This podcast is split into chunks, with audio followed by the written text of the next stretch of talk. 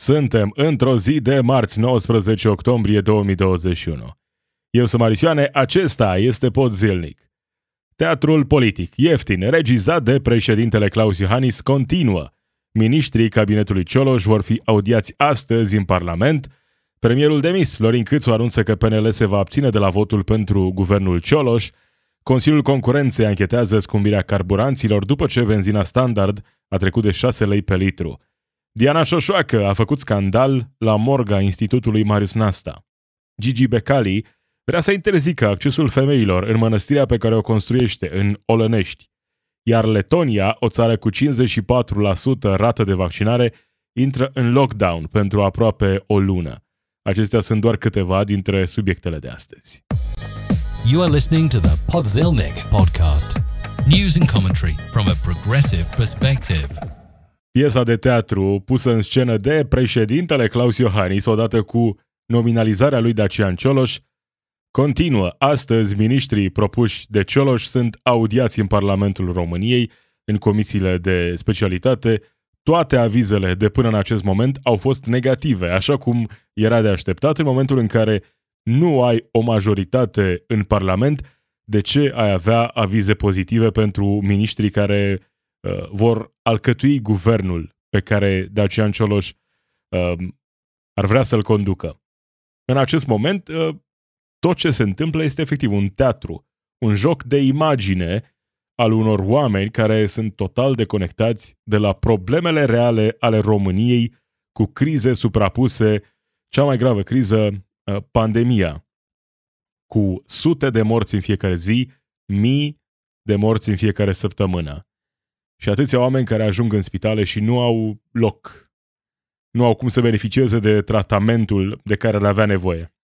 Da, uh, dincolo de România reală sunt acești oameni care joacă în această piesă de teatru, un teatru ieftin, uh, prost, uh, fără rost. Asta se întâmplă în aceste zile.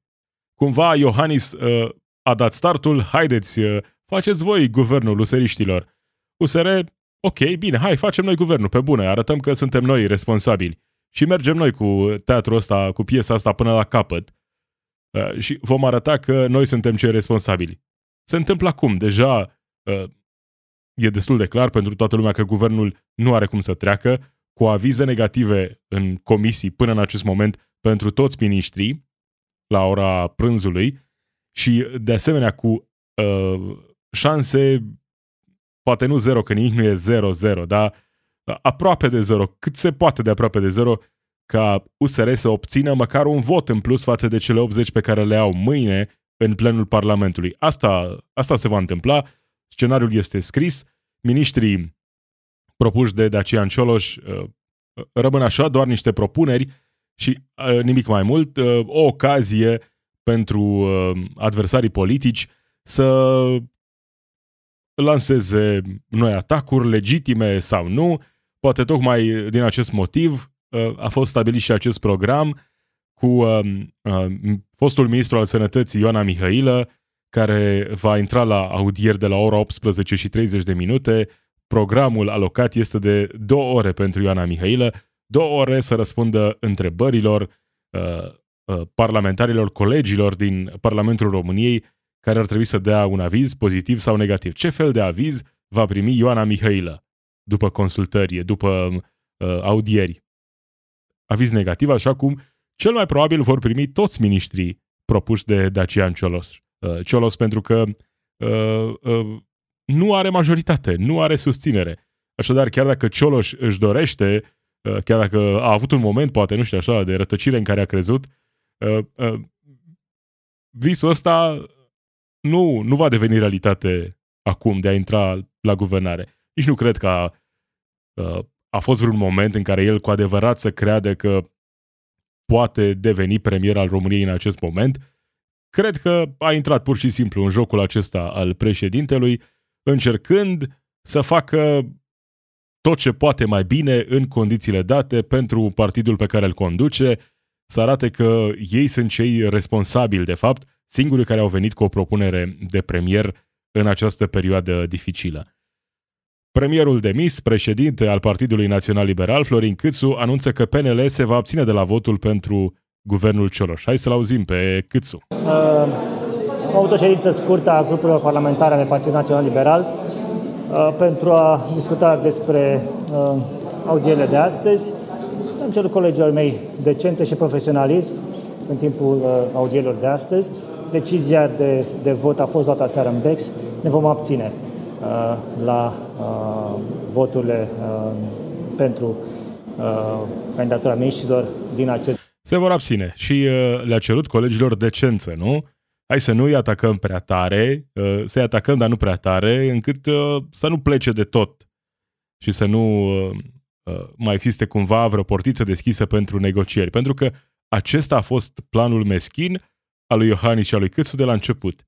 Lasă-l pe Cioloș să-și rupă gâtul, lasă-i pe Useriș să-și rupă gâtul în încercarea de a alcătui o majoritate în Parlamentul României și apoi venim noi, salvatorii, propunere din nou Florin Câțu și o să le întoarcem mâna la spate, astfel încât să voteze guvernul Câțu 2 și vor sta așa cu botul pe labe și uh, nu vor mai avea nimic de spus și noi vom uh, controla tot ce e de controlat. Iar dacă nu vor să accepte varianta asta, noi rămânem în interimat pe termen nedeterminat și uh, așteptăm să, să le să revină la gânduri mai bune. Nu? Probabil că ăsta e planul pe care îl au în acest moment președintele de pe altă planetă și premierul demis, Florin Câțu. Ăsta e planul acestor oameni.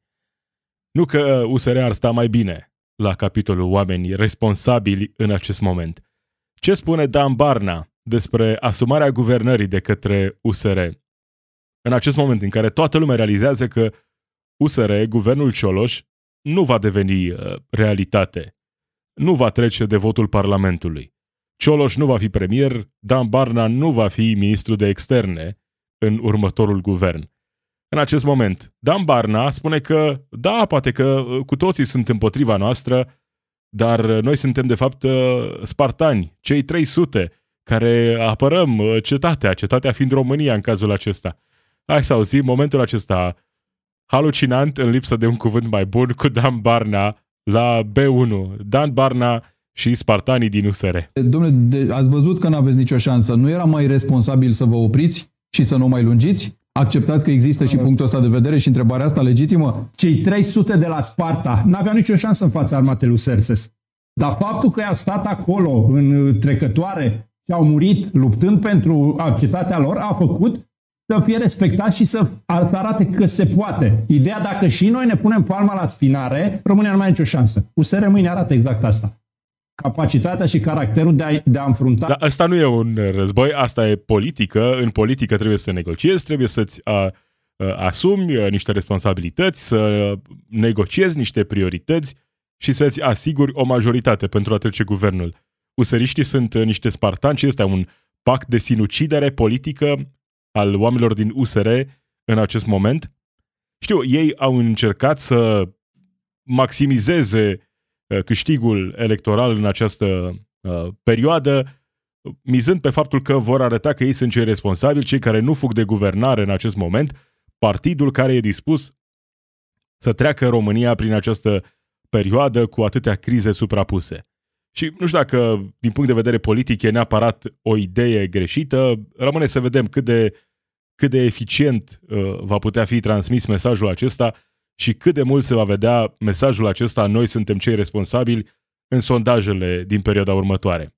Dar, dincolo de asta, e teatru, așa cum spuneam. Ceea ce se întâmplă acum e un teatru politic ieftin, Iohannis regizor inițial, apoi Dacian Cioloș, care continuă teatrul ieftin al președintelui Claus Iohannis, mergând mai departe cu guvernul său. Cu audieri în comisie astăzi, cu vot mâine de la ora 10 în plenul Parlamentului. Și care va fi rezultatul? Rezultatul pe care îl știe o țară întreagă. Dacă nu ai o majoritate, guvernul nu o să treacă. Poți să ai o majoritate într-o coaliție aflată la guvernare. Poți să ai o majoritate uh, în urma negocierilor pentru susținerea unui guvern minoritar. Dar pentru ambele variante ai nevoie de negocieri, de discuții cu partidele parlamentare care să fie să vină la guvernare alături de tine, fie să uh, accepte, să te susțină, ca guvern minoritar, uh, stabilind niște priorități împreună uh, pentru a avea susținere în Parlamentul României. Lucrurile acestea nu s-au întâmplat. Majoritate cu PNL și UDMR nu au reușit să negocieze. Susținere parlamentară, uh, de asemenea, pentru un guvern minoritar, nu au reușit să negocieze. Așadar, spartanii lui Dan Barna din USR se vor întâlni cu Parlamentul. Uh, aia nu e o bătălie, e o instituție democratică. Oricât de puțină încredere ar avea oamenii în acea instituție, e o instituție democratică. Dacă mai crezi în democrație, Parlamentul e chiar cea mai democratică uh, instituție a țării, nu? Acolo sunt reprezentanții poporului, teoretic, în Parlamentul României. Că nu e chiar așa, ăsta e alt aspect. Dar dincolo de asta, în democrație, Parlamentul votează guvernul și nu uh, guvernul controlează Parlamentul, așa cum uh, chiar fostul premier, încă premier demis, Florin Câțu, încerca să, să, să ne arate că el e deasupra tuturor. Dar s-a văzut că nu e chiar deasupra tuturor, cel puțin nu pentru moment. Iar comparația asta lui Dan Barna e atât de penibil. Uh, noi suntem spartanii, cei 300, uh, ne dăm viața pentru țară. Ce sacrificiu uh, fac oamenii ăștia acum? Ce sacrificiu? Că vor să ajungă la guvernare? Ăsta e sacrificiu? Ăsta e sacrificiu pentru țară? Dar nu vor ajunge, n-au negociat cu nimeni. Ok, nu poți să negociezi cu PNL, poate reușești, nu știu. Pe termen scurt, o negociere cu PSD. E singura alternativă. Alături de PSD puteau să obțină o majoritate. Sigur că n-au vrut să se asocieze cu Partidul Social Democrat. Dar în condițiile astea, în condițiile în care știi că singura opțiune e PNL și UDMR, ce putere ai tu de a negocia? Nu? Când spui, da, noi vrem să dăm jos guvernul, dar negociem doar cu PNL și cu UDMR.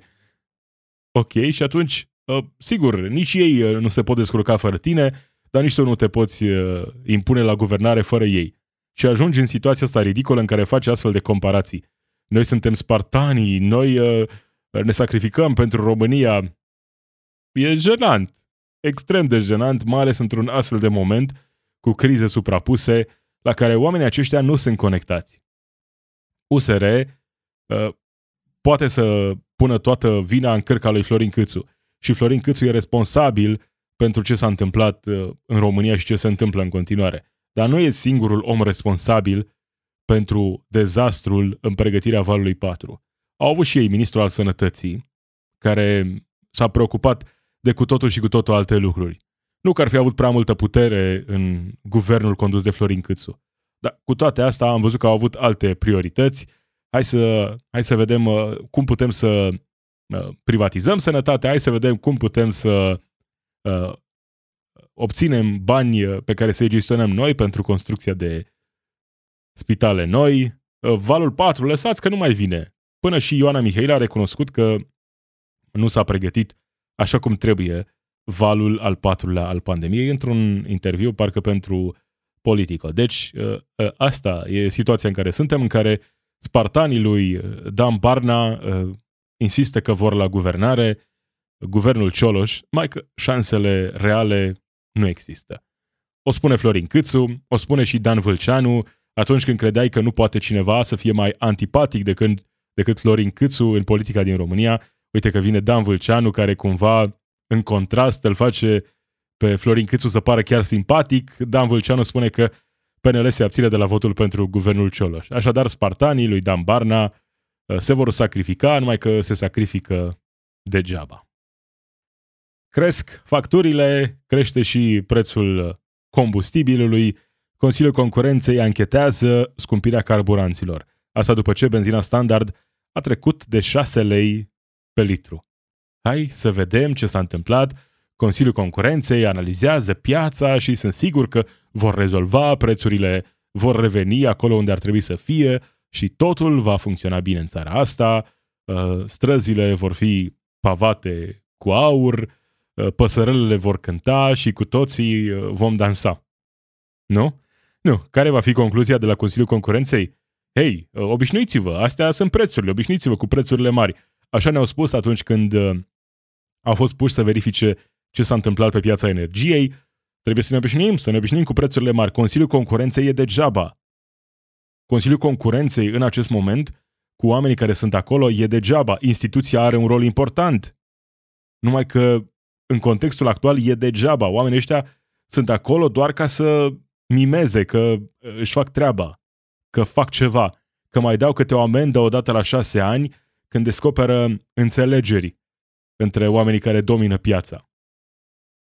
Într-adevăr, sunt greu de dovedit de multe ori astfel de fapte, dar nici nu se uh, agită prea tare astfel încât să dovedească că există un cartel în mai toate domeniile. Uneori înțelegerile sunt explicite, hai să ținem prețurile sus, alteori sunt mai degrabă înțelegeri așa implicite, știm cu noi, știm noi cu toții unde să ținem prețurile, să nu ne facem concurență prea mare, să avem cu toții de câștigat, să fie pentru toată lumea. Uh, mai puțin pentru cei care uh, au de suferit în urma prețurilor care cresc și tot cresc, dar știm, ne-a spus Câțu că fiecare român trebuie să observe creșterea economică, prosperitatea din țară, nu? Te simți mai bine după doi ani de guvernare de dreapta. Era o vreme în care România protestam pentru principii, pentru idei, uh, justiție, uh, democrație. Dar acum protestăm mai degrabă cu burta goală, cu uh, rezervorul gol și cu casa rece. Cred că putem observa cu toții ce a adus uh, guvernarea asta, Câțu, Orban și ce va mai urma după Câțu, poate Câțu 2. Aici suntem.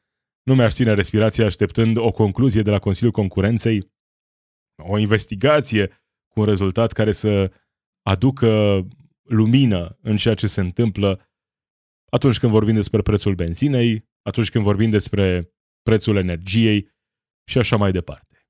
Toate lucrurile astea uh, vor fi cumva tratate cu superficialitate, obișnuiți-vă cu prețurile mari, asta e, fundamentaliștii pieței libere nu văd nicio problemă în faptul că suntem în această situație în care ai inclusiv consumatori captivi care nu au ce să aleagă, ce să aleg, uh, să fiu uh, uh, jecmănit de unul sau de altul. Asta e, e singura alegere pe care poți să o ai în momentul acesta, fie că vorbim despre benzină, fie că vorbim despre energie electrică. Și în toate aceste situații complicate, era nevoie de o voce lucidă. În această criză majoră cu care România se confruntă, era nevoie de o persoană credibilă, o persoană care să adreseze uh, uh, nevoile cetățenilor, cele mai mari temeri ale oamenilor, să vorbească, să înțeleagă pe oameni, să-i reprezinte pe oameni. Cine este această voce? Diana Șoșoacă, senator în Senatul României. Șoșoaca a făcut scandal din nou la morga Institutului Marius Nasta, uh, agitată ca întotdeauna, pentru că persoanele decedate sunt ținute în saci de plastic. Nu contează că o parte a acelor oameni au ajuns în acei saci de plastic pentru că au ascultat de astfel de șarlatani care descurajează vaccinarea, descurajează orice fel de normă de bun simț de protecție sanitară. Cei care vin cu teorii conspiraționiste sunt responsabili într-un, într-o oarecare măsură de acele vieți pierdute. Diana Șoșoacă care face scandal pentru că oamenii care și-au pierdut viața sunt ținuți în saci de plastic. Pentru că nu mai e loc. Nu mai e loc unde să fie ținuți acei oameni. Pentru că acei oameni ar trebui să, uh, sigur, într-o țară normală, uh, cu oameni uh, responsabili, uh, n-ar fi trebuit să ne confruntăm cu astfel de situații, dar suntem aici. Suntem aici și din cauza unor oameni ca Diana Șoșoacă, care uh, sunt responsabili pentru descurajarea vaccinării, dincolo de responsabilitatea celor de la conducerea guvernului, celor uh, care conduc instituții în România, sunt și acești oameni care au profitat de pandemie pentru a face scandal, pentru a-și crește popularitatea. Diana Șoșoacă asta face. Ea e cumva într-un reality show permanent în care merge și țipă peste tot prin țară. Țipă și pune vieți în pericol. Asta face șoșoaca. Este supărată, domnule, este supărată, da? Și mie mi-a murit un prieten și l-am găsit înghețat efectiv în containerul noastră și am martor și am înregistrări, doamna Maler, da? Pentru că eu totul am înregistrat, da? Și nu, doamnă, erau 12 grade, erau reci și e înregistrat. Datorită mie s-au pus Datorită mie s-au pus pături și imediat ați dat... Datorită, dar mai degrabă din cauza șoșoacei, oameni au, mulți oameni, au ascultat-o. Nu știu cum a devenit un astfel de personaj credibil în România. Cineva ca șoșoacă, credibil astfel încât oamenii să asculte de un astfel de specimen și să ignore vaccinarea, să ignore normele de bun simț. E deja prea târziu, ceasul al 13-lea. Mi-am pierdut răbdarea cu toți șarlatanii pandemiei. Cu oamenii care pur și simplu calcă pe cadavre în drumul acesta către succes, popularitate și voturi. E jenant. E jenant când vezi astfel de specimene care profită de tragediile oamenilor. Se duce la morgă. Normal că oamenii aceia o să fie supărați, cei care își așteaptă membrii familiei decedați în urma pandemiei. Normal că oamenii aceia uh, sunt supărați, normal că pot fi manipulați. Dar asta face un astfel de politician și e jenant că un astfel de specimen a ajuns senator. Oricât de penibil sunt ceilalți și sunt o grămadă de penibili în Parlamentul României. Cumva Diana Șoșoacă reușește să, prin contrast, să-i pună într-o lumină mai bună pe toți aceștia. Și acolo o grămadă de șarlatan, dar Diana Șoșoacă duce totul la un alt nivel. Sute de morți în fiecare zi.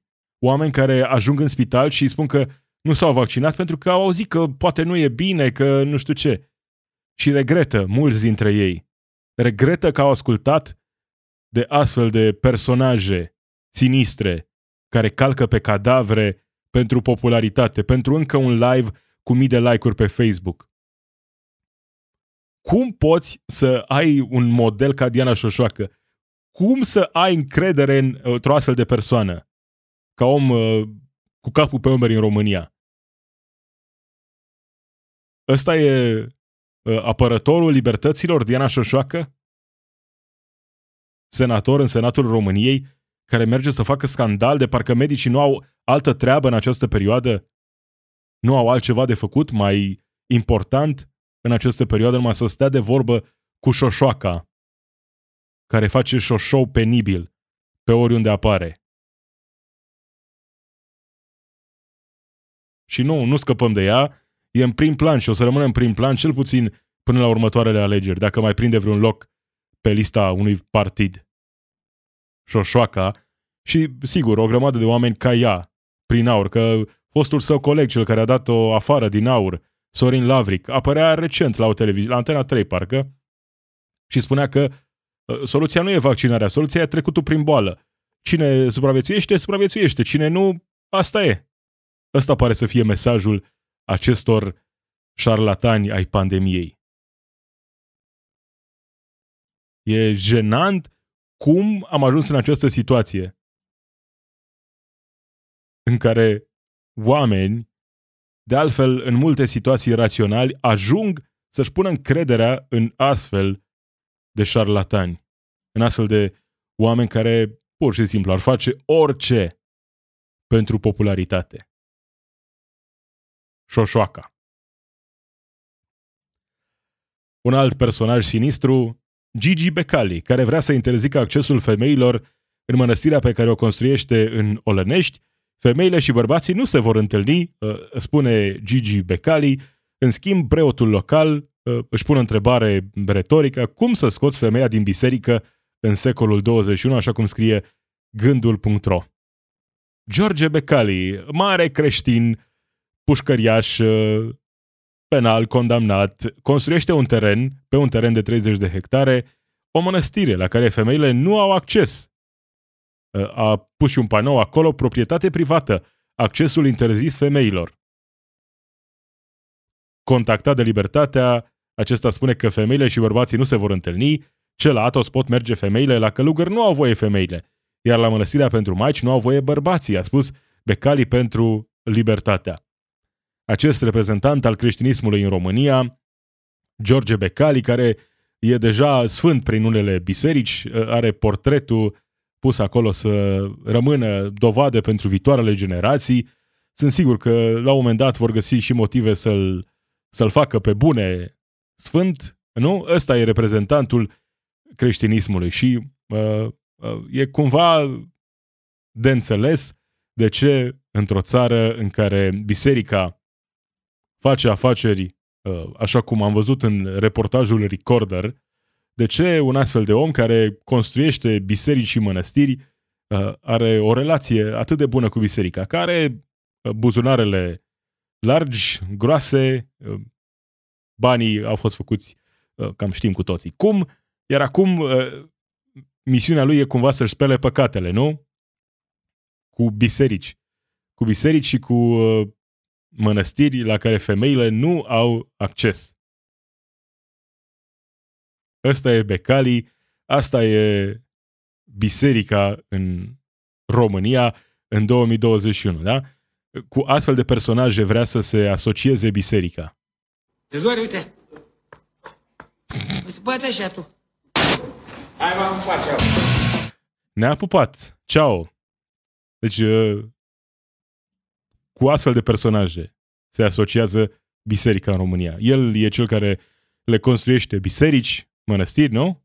Ăsta e, ăsta e uh, reprezentantul de seamă al bisericii, ăsta e omul făcut așa, un fel de semizeu de către biserică în România, cel care are relații bune cu toți oamenii bisericii.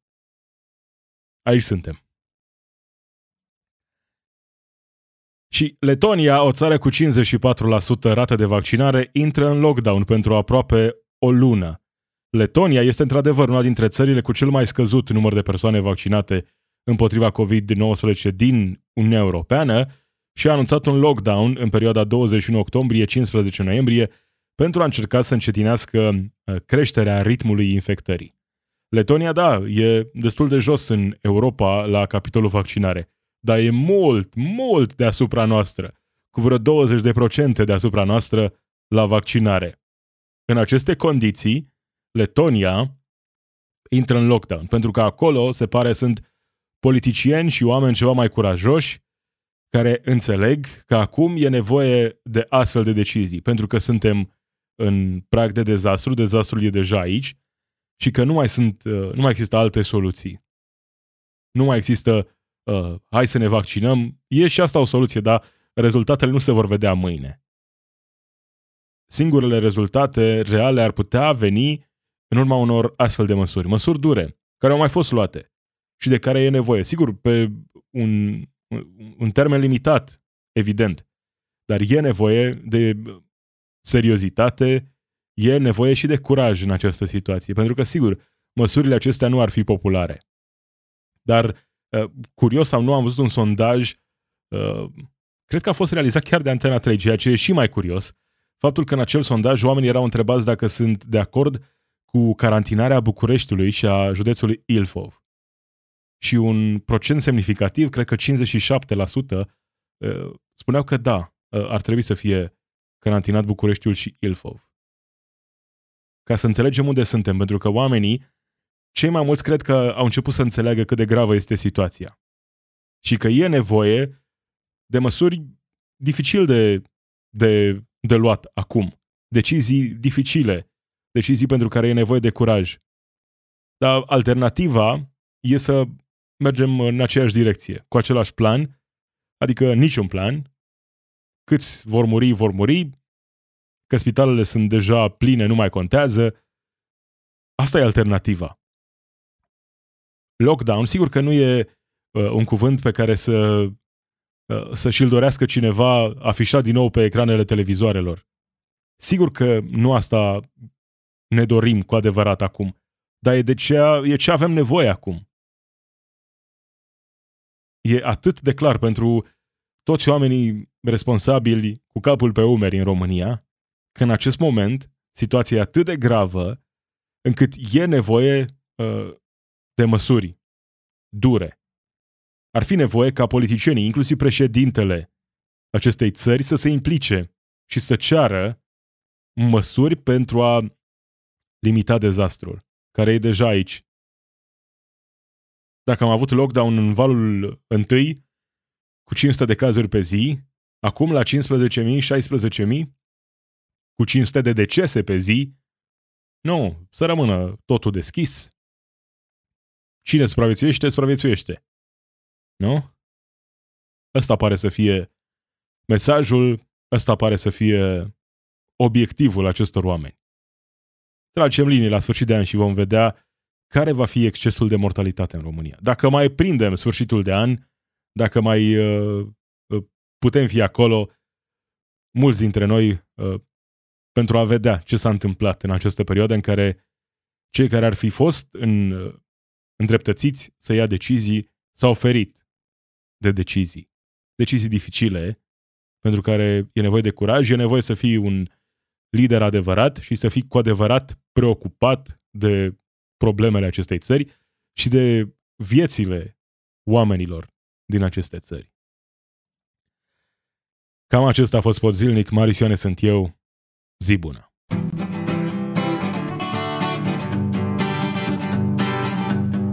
It's we who run the weapons plants and fight the wars they wage, and who work consumer hotlines from the inside of a cage. It's we who sweep the stock exchange where it's our lives they trade, but the black bloc makes us strong.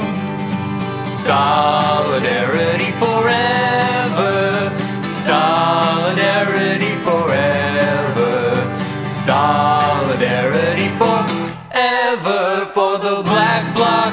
Jesus strong.